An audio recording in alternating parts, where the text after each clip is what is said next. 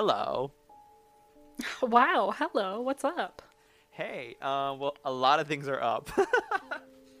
um, I'll tell you about a couple of them. I think the listeners maybe should be spared in this instance from from all um, from all like the personals and all the details. But um, maybe one day, my listeners, I'll have a very juicy story for you guys. I don't know.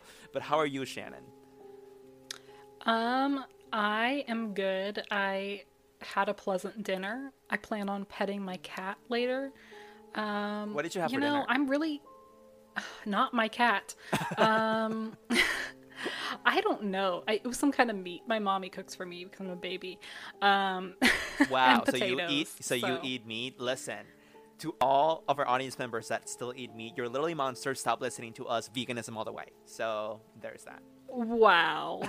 I do not support that. I support anyone's individual choices, of course, but for my body, mama needs to eat meat. Okay, I've tried the vegetarian thing and it like almost made me pass out multiple times. Listen, not to alienate 80% of our listening base, but like, you guys are cruel. And okay, no, in all seriousness, I try to be, I try to be vegan for like, what, like three, four months straight up in college.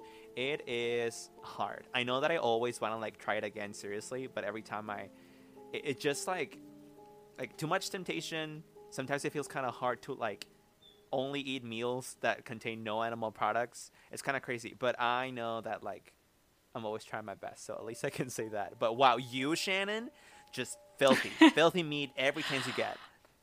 I don't have dairy, but I do enjoy the cow. Oh, I I enjoy the majority of the cow. Um, I don't, I have, I'm lactose intolerant. Are you? Yeah, I am. Oh, okay. Mhm. Well, there you go. Okay, well, I guess we're not that bad. Fuck you, milk drinkers. Um, hi everyone. Welcome to episode 33. Oh my god, 33 episodes. Um, can you believe it? Yes, we can. Okay. Yeah. Hi. Uh, we're seven episodes away from episode 40. Um, uh, f- 17 episodes away from episode 50. 17 weeks. That's like a quarter of a year. Wow. We are iconic. Um, Yeah, hi everyone. almost. Welcome to episode 33. Um, uh, we have some scary shit for you today. Today we are. Oh, also by the way, I hope everyone liked last episode, conspiracy theories, part two. Um, we put our heart and soul into that one. Um, uh, but now onto this. Shannon and I have some scary stories for you guys. We're gonna get real radio on you. We're gonna get real like narrative style on you because we're really just reading stories. So we have to, you know, we're gonna give it our all, right, Shannon? Yeah, I think we can call this one campfire talk because um, I'm not near a fire, but I'm sweating in 100 degree weather. Um, so it's almost like being next to a fire. And we're going to whisper real soft and really just set the mood because you're probably listening to this at night anyway. Yeah. Am I right? Yeah, I love that name suggestion. Maybe I'll even add like the ASMR at the end of it. So like campfire talk ASMR. um, we'll see how this goes. But um, uh, Shannon, actually, would you like to start us this time with some spooky stories? Yeah. Now that you um, bring up ASMR, though, I do want to potentially pitch an idea for you. Okay. Um, how do you feel about me starting a YouTube channel where I just eat food into a microphone? I, hear people do that. I'm already subscribed yesterday. Like it's done. I'm there. All right, good to know. If I ever look into that, I will. Listen, you know, that's where the you'll all that- hear about That's it. where the money is too. Are you kidding me? Like ASMR mukbangs, people are like that's where the money is. Okay, so you go for it. Ugh, and I would get to eat so much good food. You would. I mean, you'd probably die a premature death, but you would have a good time. I didn't anticipate living very long anyway. Um, Oh my, my family God. isn't the strongest genetic line. We're doomed. Um, so, Well, on that note, on that note, we're going to talk about death today. Um, actually, are we? I don't. I think maybe one of these Well, ends in death. I guess it I'm depends on the. I guess it depends on the conclusion of your stories. Yeah, Yeah, and you I know, that at least one of mine includes that for sure. Oh, okay. Okay. So, I had like this great idea, which obviously didn't come to fruition because I was exhausted and I have like four hours between when I get home to when I go to bed to like do anything. So I, I I didn't do this, but I was planning on like writing like a fake story and pretending like it was real, and then at the end telling you that like I wrote it and like trying to convince you that it like actually happened. But then I was just like, you know what? I'm tired. I can't concoct like a 30 minute long tale just to trick Andre. Um, but I want you to know I, I I thought about it and it's the thought that counts, right? Thank you. I appreciate that. I probably would have been spooked because I'm so gullible and stupid. Like literally, I would have been like, "Oh my god, Shannon, what that happened to you? Like a green ectoplasma ghost trying to have sex with you?" Um, Um, that's Kesha's story. It's probably copyrighted, so. Right. Okay, so what you got for me? So I have three stories. I'm going to open with one that I feel you would find particularly spooky. Um, Ooh, okay. And just for reference, I got all of these off of Reddit. I got them from the free use horror stories section. What up? Oh my god. So, Okay. yeah, so this was posted one year ago by someone called Celluloid Addiction. I'm not sure what they're addicted to, but. Celluloid, duh. Well, what is celluloid? Is that like fat? Like, what is I that? I think it's um like a form of plastic. Uh, well, actually, I'm Oh. pretty sure it's a form of plastic, but I don't actually know in my head like what it looks like or what it's used for. But basically, plastic. But I feel like sometimes people use it in the context of like, oh wow, like she's full of like celluloid, almost. like- Not, sounds like. What's that like thing when you get like varicose veins in your leg? Sounds like that, but it's not that.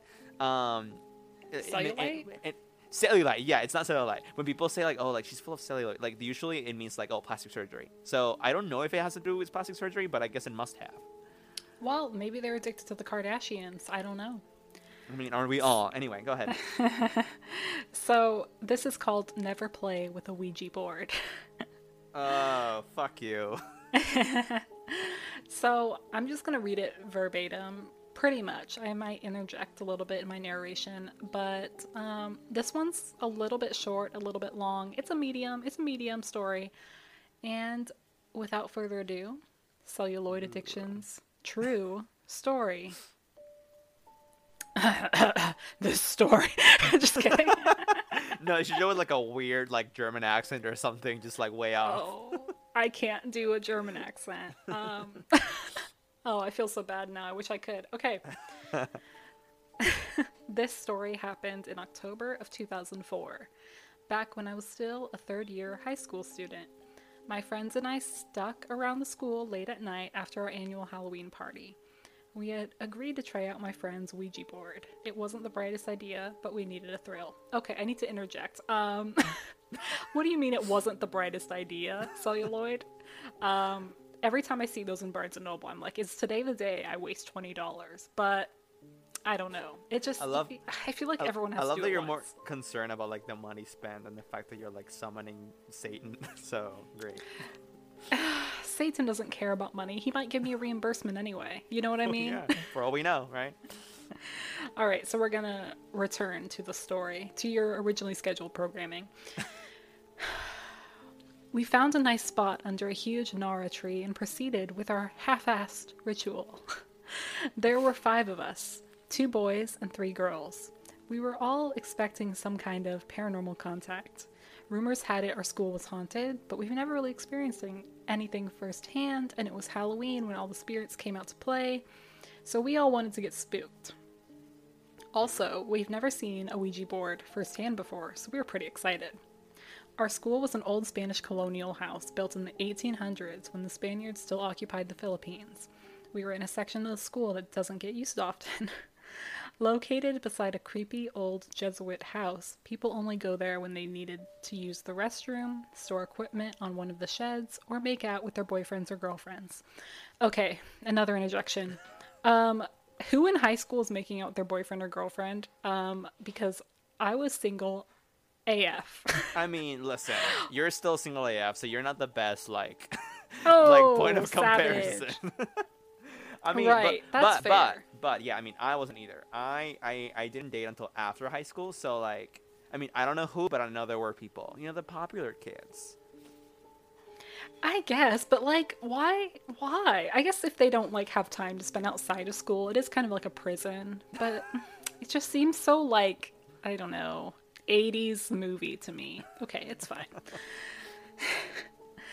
we sat down in the middle of an open space with only an exposed bare bulb nearby illuminating the surroundings. We were all having a laugh, scaring each other with what if scenarios. It was your typical dumb kids doing dumb things. My friend who brought the Ouija board proceeded to place it in the middle of our circle. If I remember correctly, it was the glow in the dark version, which we found hilarious. what? Lit. But it gave us the ability to see what was written in the dark. I mean, that's actually pretty handy. I can see that being useful. I wonder if they sell those on Amazon. yeah, I, I, I mean, I guess like I mean the thing though is that you not in order to like see that feature you have to play in the dark. And why the fuck would you do that? Like if I can have at least a couple candles and still have the Ouija work, like of course I'll have the mm. candles on. I'm planning on bringing you to the dark side, and we're gonna do this one day. I'm working on you. In, In the dark. In the dark. Yeah. yeah, sure. Not knowing what to do and going after what we've seen in movies, we all proceeded to place our index finger on top of the planchette. We sat there looking at each other until one of us said, What's next? We didn't know if there was a proper way to start the ritual, plus, the board didn't come with instructions, so we decided to just throw in a question. Is anyone there? I called out into the darkness. If there are spirits, Oh my god, what if the board, what if the board like spelled back? and then the music just starts to like pulse through the walls. I know, I know, just like out of nowhere, just like. boom, boom, boom, boom. That would be like the most iconic way for Britney to make an entrance. I know. Oh my god, like Satanist bop Oh party. Oh my god, like, this is like a good music video pitch idea. okay, Okay, go ahead. if there are spirits living here, please talk to us. One of the girls joined in. Do you like that girl voice? Did it sound like a girl? Okay. Love it. Wow, that was so different. We clearly had no idea what we were doing. Still, nothing. Not even the slightest bit of wind. One of my friends jerked the planchette, and the girl who brought the Ouija board screamed, breaking the silence. We all laughed at how ridiculous it was. Is that a euphemism? Like jerking your planchette? Wow, I like that. We should use that for merch one day. Oh my god. Okay, okay, I just wrote it down. Go ahead. oh my god. After a bit of joking around, we decided to give it another go. We all placed our index fingers on the planchette once more and asked, If there's anyone there, we would like to make contact. Don't break the circle, one of my friends jokingly said. Shut up, I whispered. I'm living for this audiobook like experience right now. Do you think people will hire me hire me? I'm, I love it. I mean, I okay, I'll stop you. Hell. interrupting so I can actually spook you. We were just about ready to give up when the wind started to pick up. The stillness broke and the darkness around us seemed to move. Just coincidence, we thought. Okay, don't break the circle, I yelled out. Is anyone there? I was excited. It was like a scene from a movie with dirt and dead leaves swirling around us. Guys, I'm scared, my friend sitting beside me said. My mom warned me about playing with forces we don't know. Did you die here? Were you killed during the war? Are you the headless priest that roams these halls? Do you know Jose Rizal? In parentheses, our national hero. Are you a hottie? My friend giggled. At this point, we were all throwing random, stupid questions. Nothing. This is bullshit. I don't want to do this anymore, my friend said, exasperated. We were all thinking the same. Just then, a group of dogs from the neighboring house started barking at us through the chain link fence. These six dogs were growling and showing teeth. We all screamed and, without finishing the ritual, bolted right out of there. Okay, that kind of takes me out of it. Why would you scream at dogs barking at you? I mean, I don't know. Maybe they're definitely afraid of That's dogs. weird. I, I, I don't know. I don't know. Go ahead. ah! we didn't see each other until after Halloween break, and this is where the story gets creepy. One of the girls told us about a weird experience she had the night after playing with the Ouija board. She had gotten home late after hanging out with her friends from the neighborhood when she realized she forgot the keys to her house. So she called her brother up, who was then still sharing a room with her, and what he said crept the hell out of her. He swore she was already home. He claimed to have seen her walk in a while ago, and that she looked really tired and saw her head straight to bed. Creepy, but no need to freak ourselves out, was all we oh. thought. Besides, her brother must have been tired and seeing things. But then my other friend started telling us about an encounter she had that Halloween night. She was going up to her room when the lights started flickering as she was ascending the staircase. Your typical horror movie visuals, shrug it off to faulty wiring. But just then, she saw the door to her room open, and a dark figure stepped out and stood atop of their staircase. She couldn't make out the entity's face, but she recounted that she couldn't move and felt utter dread as the figure stared down at her. No way, my best friend, who just joined in the conversation, said in disbelief. Something happened to me as well. He recalled that he was sleeping one night when he woke up feeling really uncomfortable. He described his vision as having TV like static, and a feeling of heaviness surrounded him. He looked around the room, and that's when he saw a bloody, charred face with piercing red eyes grinning at him through the window. I couldn't believe what I was hearing because I had uh, an almost run in with death that night. After the ritual, I was sleeping in our sedan on the way home after fooling around with the Ouija board when I felt our car jerk. I woke up instantly. Looking out the window, I found out that we'd been hit by a huge oil tanker. I panicked and leaped out of the car. Luckily, my mom and I survived the crash, since the front of the car was a total wreck. I still don't have an explanation why those things happened to us, uh, but thank God nothing happened after that. I've never played or gone near a Ouija board ever since. The end. Well, that is good because that is terrifying and I hate it, and you shouldn't play with Ouija boards. Speak for yourself. damn. I mean, damn. I yeah no nope. I will say after reading that out loud, I Um, felt less and less convinced because I noticed that it was very well written in terms of like cinematic. Like I don't know, it just felt yeah. Yeah, it's kind of like a no sleep. You know what I mean? Yeah, but they said it was true, but you know, we never know. I could post on there that um Bigfoot kidnapped me and put in parentheses true. You know what I mean? I mean, yeah, like you never know. um, So are you ready for another one? I am. Oh, actually, should we take turns? Yeah, sure. Maybe that would be interesting. Okay. Yeah, since these are not like whole ass like cases, it's probably easy. So, okay. Ooh, ooh, okay, okay, okay. So I have one that I, I mean, it's really just a creepy pasta. I don't think that it's like claiming to be real anywhere, but um, I just to me just feels so like, oh, like, ugh. It's it's very grounded in reality. Like it's definitely something that could happen. So it's very like scary. Okay, this is called the Smiling Man. Hmm. About five years ago, I lived downtown in a major city in the US. I've always been a night person, so I would often find myself bored after my roommate, who was decidedly not a night person, went to sleep. To pass the time, I used to go for long walks and spend the time thinking. I spent four years like that, walking alone at night. what Should the I do it with an accent? what was that? I think that was my best impression of a French accent, but it was literally awful, so let me continue. okay. I spent four years like that, walking alone at night, and never once had a reason to feel afraid. I always used to joke with my roommate that even the drug dealers in the city were polite, but all of that changed in just a few minutes of one evening. It was a Wednesday, somewhere between 1 and 2 in the morning, and I was walking near Police Patrol Park, quite a ways from my apartment. It was a quiet night, even for a weeknight, with very little traffic and almost no one on foot. The park, as it was most nights, was completely empty. I turned down a short side street in order to loop back to my apartment when I first noticed him. At the far end of the street, on my sight, was the silhouette of a man, dancing. It was a strange dance, similar to a waltz, but he finished each box with an odd forward stride. I guess you could say he was dance walking, headed straight for me. Deciding he was probably drunk, I stepped as close as I could to the road to give him the majority of the sidewalk to pass me by. The closer he got, the more I realized how gracefully he was moving. He was very tall and lanky, and wearing an old suit. He danced closer still, until I could make out his face. His eyes were open wide and wild, head tilted back slightly, looking off at the sky. His mouth was formed in a painfully wide cartoon of a smile. Between the eyes and the smile, I decided to cross the street before he danced any closer. I took my eyes off him to cross the empty street.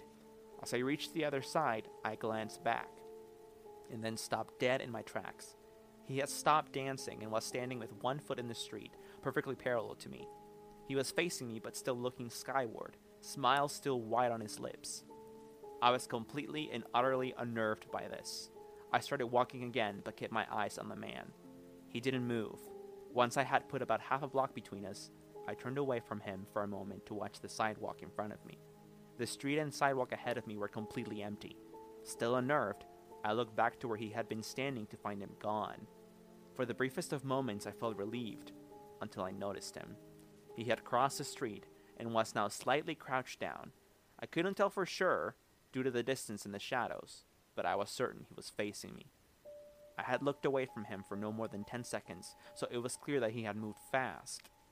I was so shocked that I stood there for some time staring at him, and then he started moving toward me again. He took giant, exaggerated, tiptoed steps as if it were a cartoon character sneaking up on someone, except he was moving very, very quickly. I like to say at this point I ran away or pulled out my pepper spray or my cell phone or anything at all, but I didn't. I just stood there, completely frozen, as the smiling man crept toward me. And then he stopped again, about a car length away from me, still smiling his smile, still looking to the sky. When I finally found my voice, I blurted out the first thing that came to mind. What I meant to ask was, What do you want? in an angry, commanding tone. What came out was a whimper. What? That's funny. um, regardless of whether or not humans can smell fear, they can certainly hear it. I heard it in my own voice, and that only made me more afraid. But he didn't react to it at all. He just stood there, smiling. And then, after what felt like forever, he turned around, very slowly, and started dance walking away, just like that. Not wanting to turn my back to him again, I just watched him go, until he was far enough away to almost be out of sight. And then I realized something. He wasn't moving away anymore, nor was he dancing. I watched in horror as the distant shape of him grew larger and larger. He was coming back my way, and this time he was running. I ran too. I ran until I was off to the side of the road. Oh, well, I ran until I was off off the side road and back onto a better lit road with sparse traffic. Looking behind me then, he was nowhere to be found. The rest of the way home, I kept glancing over my shoulder, always expecting to see his stupid smile, but he was never there. I lived in that city for six months after that night, and I never went out for another walk. There was something about his face that always haunted me. He didn't look drunk, he didn't look high, he looked completely and utterly insane, and that's a very, very scary thing to see. Ooh. Wow. Interesting. Fear the psychos. Yeah. And I don't know what it was about the dancing though, because that just like I was like, um, is that scary? In what way is he dancing? I couldn't visualize he it. was waltzing, you know, he was doing like one to the left, one to the right, one to the front, and like then you're supposed to do like the other to the front. But like when he did the last one to the front, he almost like took a step forward to get closer to the guy. Oh. Um, it's like what that's what he meant by Oh. box. When you're dancing waltz, you're dancing in like a square basically. Uh, it's it's called square dancing because you're yeah you're making a square with your feet, and so I don't know. I think it's kind of creepy. Um, but yeah, yeah. If you're the psychos, anyway, thoughts. Yeah. That's really that's really clever, actually. Now that you explained it that way, um, for some reason I was thinking of. Do did you see the new um, remake of Yeah. it? So like when Pennywise starts No, dancing, that's like that's all I could see no. in my head. he wasn't clown dancing. okay, yeah. Um, I don't know. I like it. It just creeps me out. I remember hearing some iteration of this years ago that was slightly different. Oh yes, it was slightly different. It was about like a smiling man that was, you know, doing the same shit, and he was following this guy, but he was wearing a hoodie in the other story, and like the guy got to his house, but then like he realized the next day that his garage door had been like open all night, and so the smiling man probably had been there in his house all night, maybe even watching him sleep, but hadn't heard him. Like, oh, that's fucking horrible. Ugh. Um, something like that. Yeah, Yeah. but um, I saw a like a video that was called The Smiling Man that was like a horror short film, but I think it was kind of different. Like there wasn't any dancing and I honestly don't even remember what happened, but it was kind of the same concept of like he's following yeah, you. I'm pretty sure. So it might have been based off that. many iterations. Yeah. Yeah. Okay, well, thank you for sharing. that was spooky. Oh, okay, okay, hit me, go. Okay, so the next one I'm gonna read, I kind of chose out of um, just because it took place in the Inland Ooh. Empire, um, and I was like, okay, that's fine. I like that. Um, so this was posted by user mosaic underscore unearthed. It's supposedly a true story. They posted this six months ago. Um, I could be wrong, but for some reason I think this is a female, but I don't know what they identify as, so I don't know. So, without further ado, white glowing Ooh, okay. eyes. The following is a very true experience. I've never actually wrote this down before, and I don't know if anyone has experienced this too. This happened between 1989 and 1990, and I was about the age of four years old. To this day, I still get chills thinking about it, and I wonder if in some way unknown it changed me. My parents had a house in the Inland Empire of Southern California, and at that time my brother hadn't been born yet, so I was still the only child. To give you a layout, my parents' house was a two story house located in a cul de sac. On the bottom floor, there was two bedrooms, a bathroom, the living room, and the kitchen. The second floor was just the master bedroom and bath. All you could see from the street was the garage and one of the bedroom windows on the bottom floor, and the window of my mom's bathroom on the second floor. To get to the front door, you had to walk along the cement pathway that ran along the side of the house. You had to pass the first bedroom that you can see from the street, then the bathroom window, then another bedroom window, and then you would be at the front door. The backyard was beyond that point. My bedroom at the time was the bedroom next to the front door. Okay, so that was actually kind of necessary, but you'll see why. Uh, no, it's okay. I mean, I, I trust the narrative. Just let's see where it goes. I'm just kind of out of breath, so. now, for some reason, my blinds weren't completely down to the bottom of the window. There was about a six inch gap with nothing covering it. I was pretty young, so I didn't really care much about it then. The bed was in the middle of the wall, across from my bedroom door, and to the left was the window. According to my mom, this all happened right before midnight. My mother was asleep in her room upstairs, and my dad was a policeman that worked nights in another city. I was fast asleep in my room, and out of nowhere, I suddenly awoke, looking up at the ceiling. I don't know what woke me, or if I just popped awake on my own. After my eyes adjusted to the night lights of my room, I sat up and started looking around. All of a sudden, something caught my eye at the window, in that gap. First, I thought it was the street light reflecting on the window, but I knew for a fact that there was only one street light, and what I was looking at was two obvious glowing spots that were spaced apart as if on someone's face.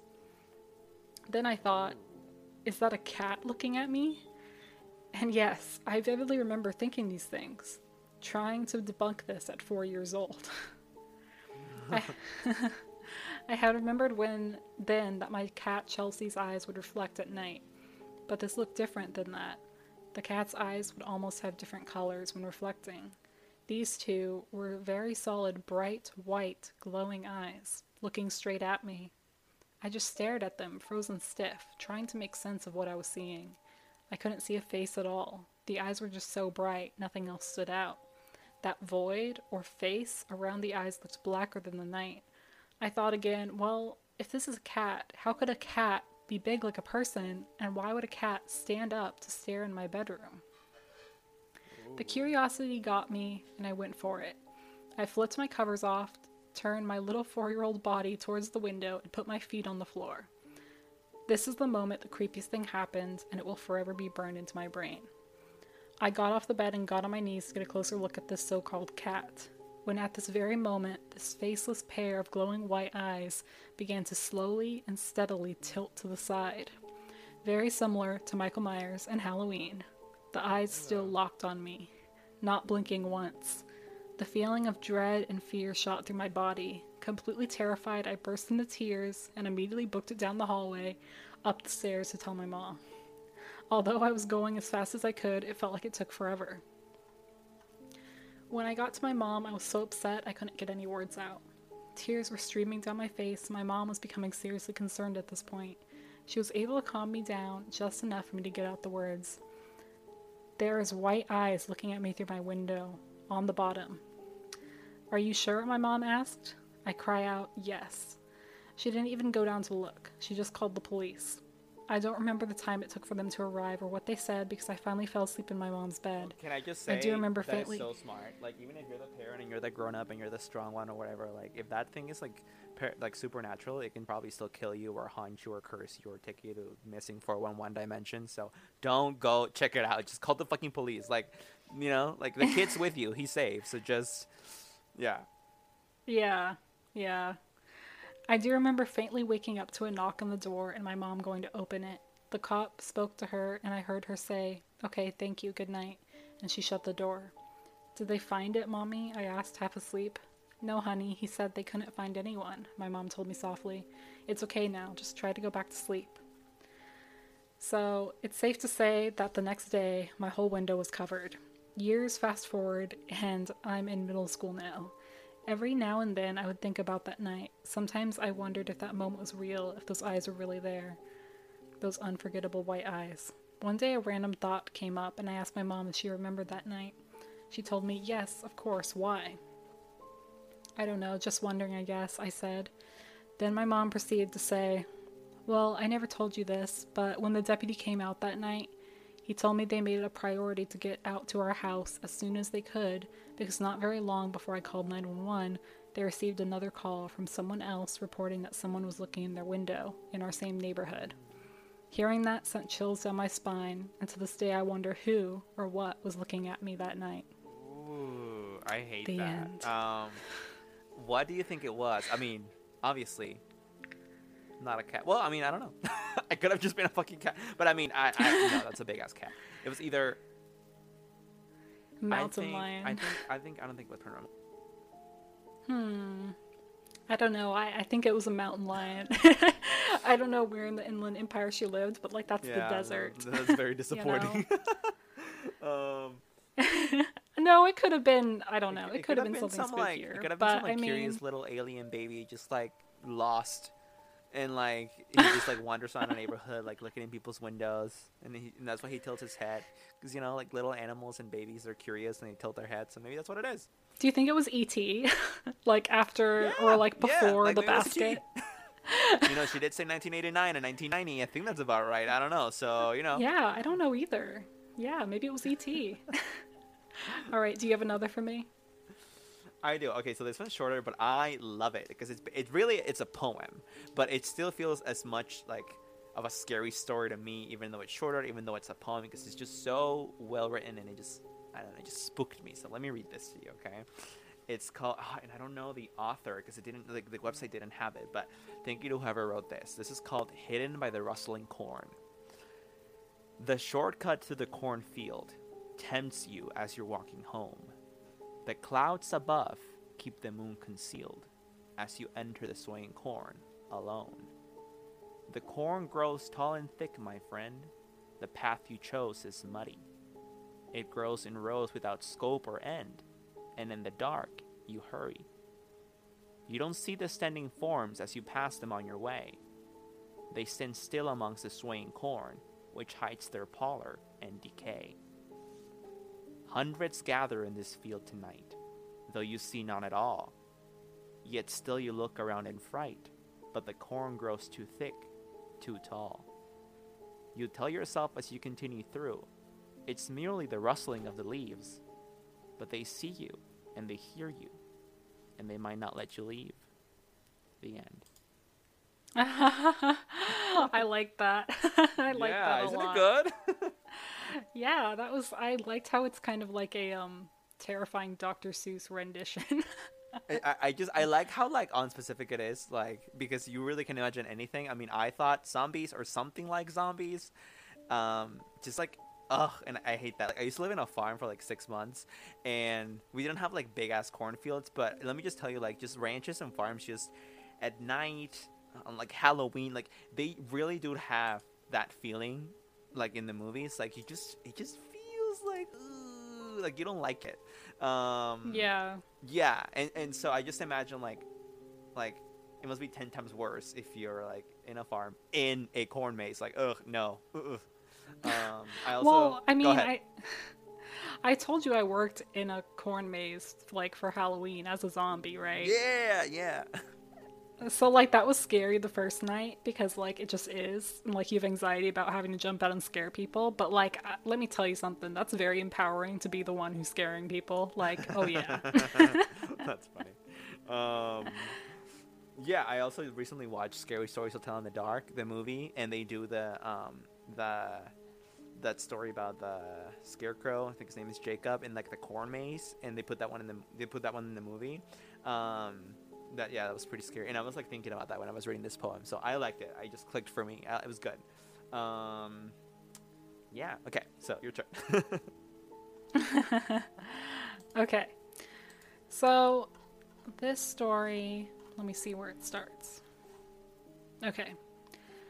Um, I'm not sure if this is something that is directly linked to the paranormal. I mean, the last one, um, I guess is arguable too, but this one's interesting and I at least found it a little scary. So it's by user Bearded Bamboozle. and he posted this one year ago. Okay. It's called Night it's called Night Shift in a Care Home, and it is supposedly true. Okay. okay. I recently found some Let's Read type channels on YouTube and decided to try and write down an experience I had a few years ago, as it seemed similar to the content being posted. I'm 27 years old, male, live in the UK with my fiance, and currently work as a teaching assistant um, for teenagers with special educational needs in a school not far from Bradgate Park in some place I can't pronounce. I, that was me. I have worked in a number of schools and children's homes now, and these buildings, especially the children's homes, are usually old, renovated houses or halls. This particular story happened in 2013 when I just started working as a support worker at a care home for teenagers and young adults 18 to 30 years old. Okay. Okay.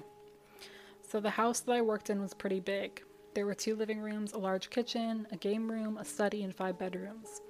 There was also a huge garden with a summer house slash activity room that led onto acres of fields and woodland. I'd been working there for about three weeks and primarily worked the walking night shift.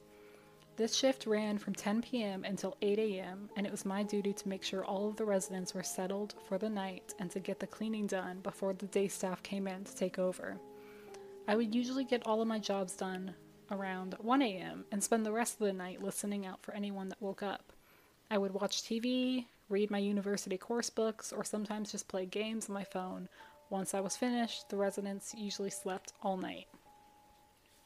On one particular night, a young man named James, not the actual name, was particularly restless. He was not very big, but he had a lot of strength behind him when he got into one of his bad moods, and had the slightest thing could set him off. He once threw a member of staff through a patio door because she had forgotten to put cold water in his tea before he drank it. He could not form full sentences. he could not form full sentences and would communicate with fairly simple words put together in a way that he understood. For example, he would say something like, James, make breakfast when he was ready to make breakfast, or James, go outside if you want to go outside and play. He was generally well behaved and could be quite funny when he wanted to be, but was well known for his temper. At around 11 p.m., James got up and came downstairs to make a drink. I stood in the doorway and watched to make sure he didn't break anything or hurt himself, and he went back upstairs without any real bother. I sat on the top step and kept an eye on his door for maybe 15 minutes or so to make sure he didn't wake any of the other residents. Once he had settled, I went back to my cleaning. So the room beneath James's bedroom was a communal living room with board games, a TV, sofas, books, and stuff like that. I was in there dusting and mopping the floor when I heard something heavy drop onto the floor in the room above. I knew James was prone to temper tantrums if he got frustrated, so I went upstairs and knocked on his door. As I reached for the key to open it myself, he opened the door and looked at me. He seemed perfectly calm, and his eyes looked almost half shut, like he had been asleep. I asked if he was okay, and he said yes and put his thumb up. This was something he did when he was in a good mood and not stressed out, so I left him to it and told him to be careful, thinking that he had knocked something over. An hour or so passed, and by now I was in the kitchen cleaning the sink. I heard another bang above me, again, like something had been dropped. This time I realized that the kitchen, or the room above the kitchen, was currently empty. The house was set up to house five residents, but there were only currently four, and the room above me was a spare, empty room. I immediately went to check it out, but the room was empty. I stood there for a while, and as far as I could tell, everyone was asleep. Due to the nature of their conditions slash behaviors, each resident has an alarm fitted to their door that is activated at night. So if anyone leaves the room, a small receiver box that the night staff carry around makes a noise and a light blinks for a few seconds to indicate which door had been opened, numbered 1 through 5. The alarm had not gone off, so I knew that the noise was not from any of the residents. I got back to my cleaning and didn't hear anything else for the rest of the night. The following night, I got to work just before 10, and as I entered the hallway, I could tell that something was wrong. James was at the bottom of the stairs covering his ears and humming loudly, and three members of staff were with him. After a few minutes, he was escorted to the sitting room, and the house manager gave me a rundown of what had been going on. For the last four hours, James had been quite ag- agitated and kept repeating the phrase, Sarah, little girl, when asked what was wrong. This was something we had never experienced with him before, and the general conclusion was that he had seen something on TV or in a movie that stuck in his head and made him repeat this phrase. Once James had settled in bed, the night staff left, and the other member of staff that was sleeping in went up to the staff bedroom. I got on with my tasks, and as usual, finished around 1 a.m. Soon after this, I went upstairs to do a quick check on all of the residents, but as I got on the first floor landing, I noticed the light had been turned off. There were two small corridors leading to the bedrooms on the left and right hand sides of the staircase. James's room was on the left, and the light switch was just outside his room. I turned the corner to flick the switch, and there, in the darkness, in complete silence, was James. He stood in the corner completely naked, with his eyes as wide as he could possibly hold them. I spoke calmly to James and asked what was going on, and for a while he said nothing at all. Then, as I turned the light back on, he let out an ear-piercing scream, ear-piercing scream, and started slapping himself around the face. The sleep-in staff woke up at this point and helped me to calm the situation and get James back into bed before reassuring the other residents that everything was fine. After that night, I had four days off. My shift pattern was seven days on, two days off, followed by eight days on, and four days off, and I was relieved this incident had happened just as my time off began. I got back to work the following week and was told that the situation with James talking about the little girl had got a lot worse. He would spend hours staring out of the window that overlooked the garden, saying, Little girl, where are you, little girl? And no one knew where he had heard the phrase. That night, at around 3 a.m., the alarm went off to say that the door to room 5, the spare room, had been opened. Now, this instantly seemed a bit weird, as the door to the spare room is always kept locked because it was being used for storage at the time. I went up to investigate and found James standing in the room in the dark. He didn't seem to notice me entering and was just standing there whispering, Where are you? over and over again. I gently touched his shoulder and said something like, Come on, mate, let's get you back to bed. It's late. James turned around and started heading back to his room, and for a second I was relieved. But then, as I locked the door to the spare room, he screamed out, Oh no! and started pummeling the door with both fists. As he did this, the alarm went off to indicate that the front door had been opened. The only people with a key to the front door were myself and the house manager. The door has four locks on it, two that require a key and two that require electronic ID cards. It was now 3:25 a.m. and the manager never came in before 8 a.m., so I presume there must have been some kind of mistake and continued to defuse the situation with James. He finally calmed down and went back into his room, so I went downstairs to check the front door. To my surprise, it was wide open. I shut it immediately and started checking every room in the house in case someone had got in. I then checked on each of the residents to make sure they were all still in the house. Everything was fine. The next night, everything was calm until around 2 a.m. when one of the other residents, Connor, got up and said that someone was tapping on his window. I guess that he must have just been dreaming, as his window was on the third floor of the house and was at least 20 feet from the ground. I went back up to his room with him to reassure him and checked his window. Sure enough, it was shut and the security lock that prevents it from opening wide, enough for someone to fit through it, was still sealed. As he got back in bed, I heard footsteps on the stairs outside of his room. He froze for a second and looked at me with an expression of pure panic on his face. I opened the door to see who it was, but no one was there. He was clearly scared by this and said, Is he back? My blood ran cold and I asked, Is who back? What do you mean? Connor looked over my shoulder and sank into his bed, pulling the duvet up to his mouth. I turned around to see what he was looking at, but there was still no one there. Tell him to go away, Connor said in a hushed, scared voice. I tried to reassure him that there was no one there and left his bedside lamp on before leaving the room. I went downstairs and sat outside on the patio with a cup of coffee. It was the middle of January and around negative two outside, but I felt like I had to get out of the house for a while. After about 40 minutes, I went back inside and washed my cup in the sink, dried it, and put it in the cupboard. Beneath the cupboard was a locked, secure drawer where all of the sharp knives are kept until needed. The drawer was open slightly. This was obviously a major issue as none of the residents were allowed to access the knife drawer without supervision. I counted the knives and realized that there was one missing, so I woke the sleep in staff, told her the situation, and we began to search. Nearly two hours later, we still hadn't found the missing knife, so we decided to just keep our guard up and make sure none of the residents were hiding it. Two hours later, at 5:30 a.m., the alarm sounded. It was the door to the spare room again. I went up to check it out and found that the door was locked. How could the alarm have been activated by the door opening if the door was still locked? I went inside and turned the light on. To this day, I still have no explanation for what I found, and I often think about this incident. The bed had been pushed from its usual place and was against the wall, and the wardrobe doors were open. There were screws and nails all over the floor, but nothing was broken. But the most disturbing part? In the middle of the room, there was a children's doll, a gold bracelet, and the missing knife from the kitchen. The doll was an old style baby go- doll. My guess was that it was made in the 50s from the style of clothes and the overall look of the doll. The bracelet was simple but old looking. I left everything as it was and reported it to the manager as soon as she arrived. No one ever claimed that the bracelet belonged to them, and it was taken to a charity shop soon after, along with the doll. After the doll and the bracelet were removed from the house, James seemed to calm down and never mentioned the little girl or stood around in the dark again. I still don't have an explanation for everything that happened, and sometimes think that it was just a combination of strange behavior. But on the other hand, a lot of stuff happened that I can't explain logically.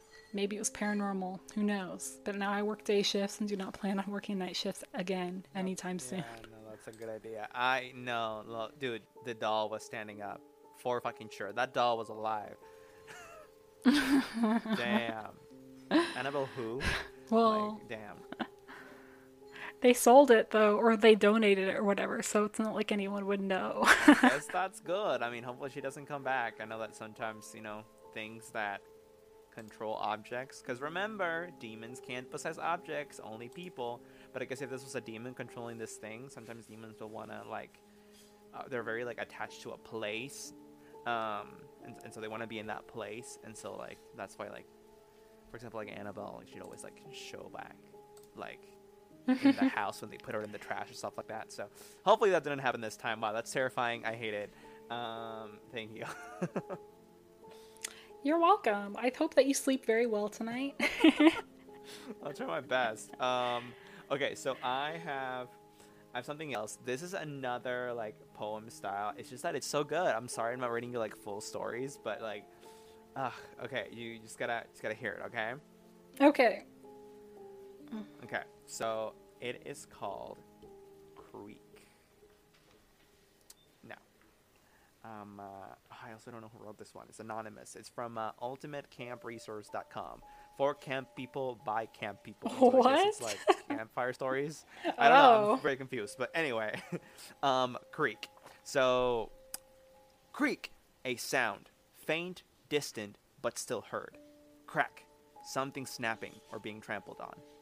The man sits in his room, reading. The room is silent except for the quiet fire burning. Creak, just the house settling, nothing more. Crack, perhaps some small animals outdoors? Whoosh, was that the wind? The man stands up and peeks out the window. A clear night is all he sees, the full moon brilliant in the sky. Laughing at his nervousness, he returns to his book.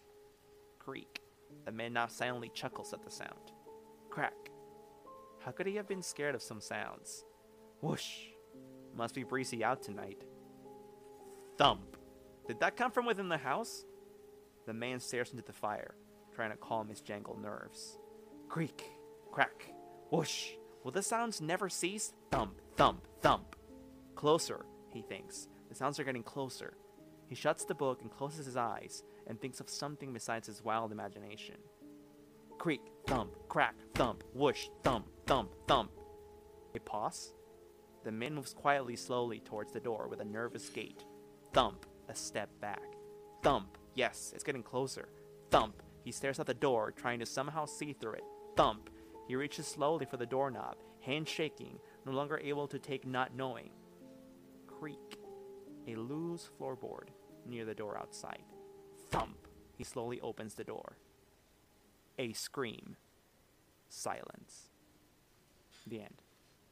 Wow. I am living for this like slam poetry you got going on. Snaps.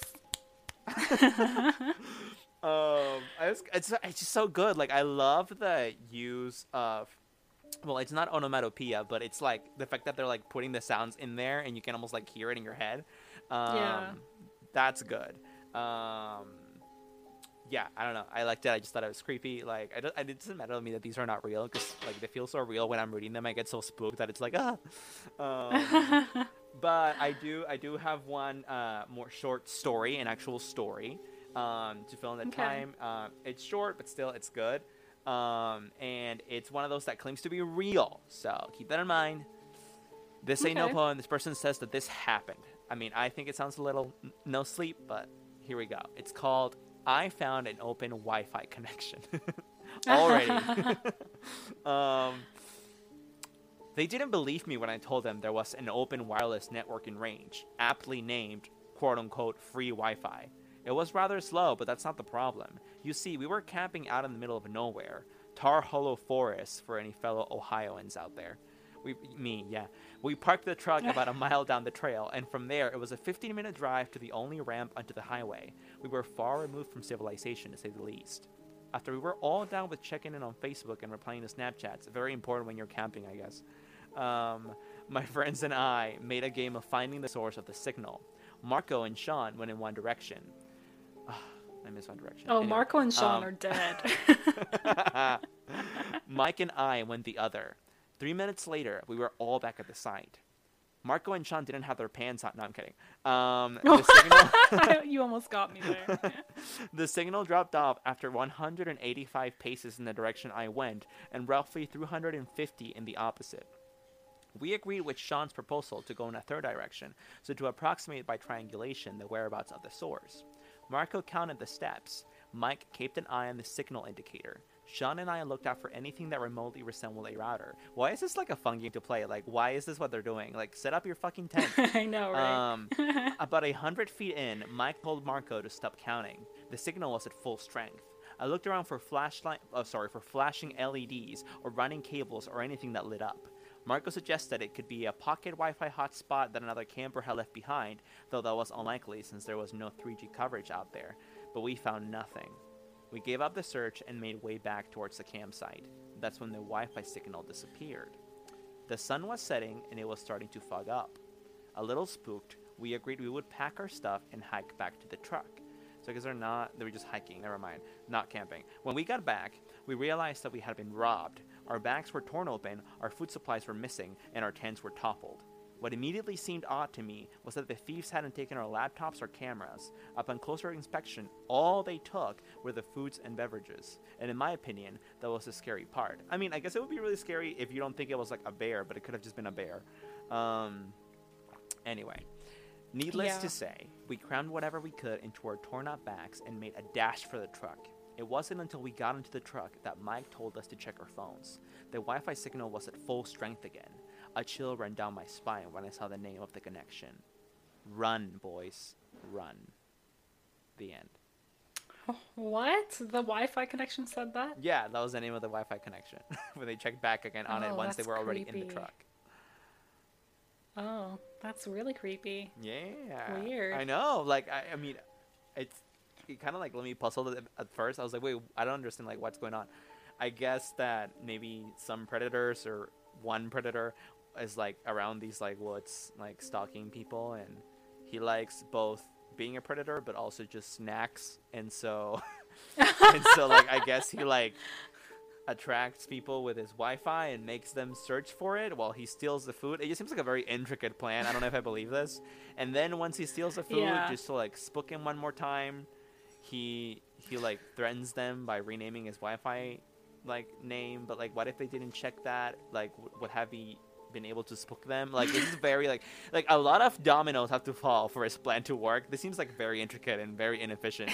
Um, Yeah, I agree. Eh, What if he's just like a vigilante who wants people to stay out of the woods because he knows about missing 411? Maybe, or what if he um like is really into like people doing fitness and like he's just telling them, you know, run, boys, like run. It's good for you. It's good for your health. Yeah, I mean, maybe he could have clarified a little bit. Yeah, he was just eating the junk food to help them jumpstart their diet. Wow, tough, tough love, but I guess it works. I took away your food, not your skinny. Um, everyone, thank you for listening to this episode. This was really fun. I think you know we might do it again in the future. Who knows? This was cool. Um, uh, if you would like to leave us a suggestion for next week's episode, you can do so by DMing us at Talk Scary on Twitter, uh, and you can listen to us on all podcast listening platforms. You can find us on Google Play, Apple Podcasts, TuneIn, Stitcher, Spotify, anywhere you listen to your podcast, you can find us there. Scary Talk Podcast. Um, if you don't know that already, then I don't know how you're listening to this. You should know the name of this podcast. Beyond that, Shannon, anything to add? Um, what is the name of our podcast? At Talk Scary. That's the name of our podcast. I thought it was like s- Oh. Talk Spooky, um, or I don't know. Everyone, thank you for listening. We'll see you back in episode 34. And um, no large tales before bedtime. The Mothman is real. Uh, run, boys, run. And uh, thank you for listening. Good night. Good night.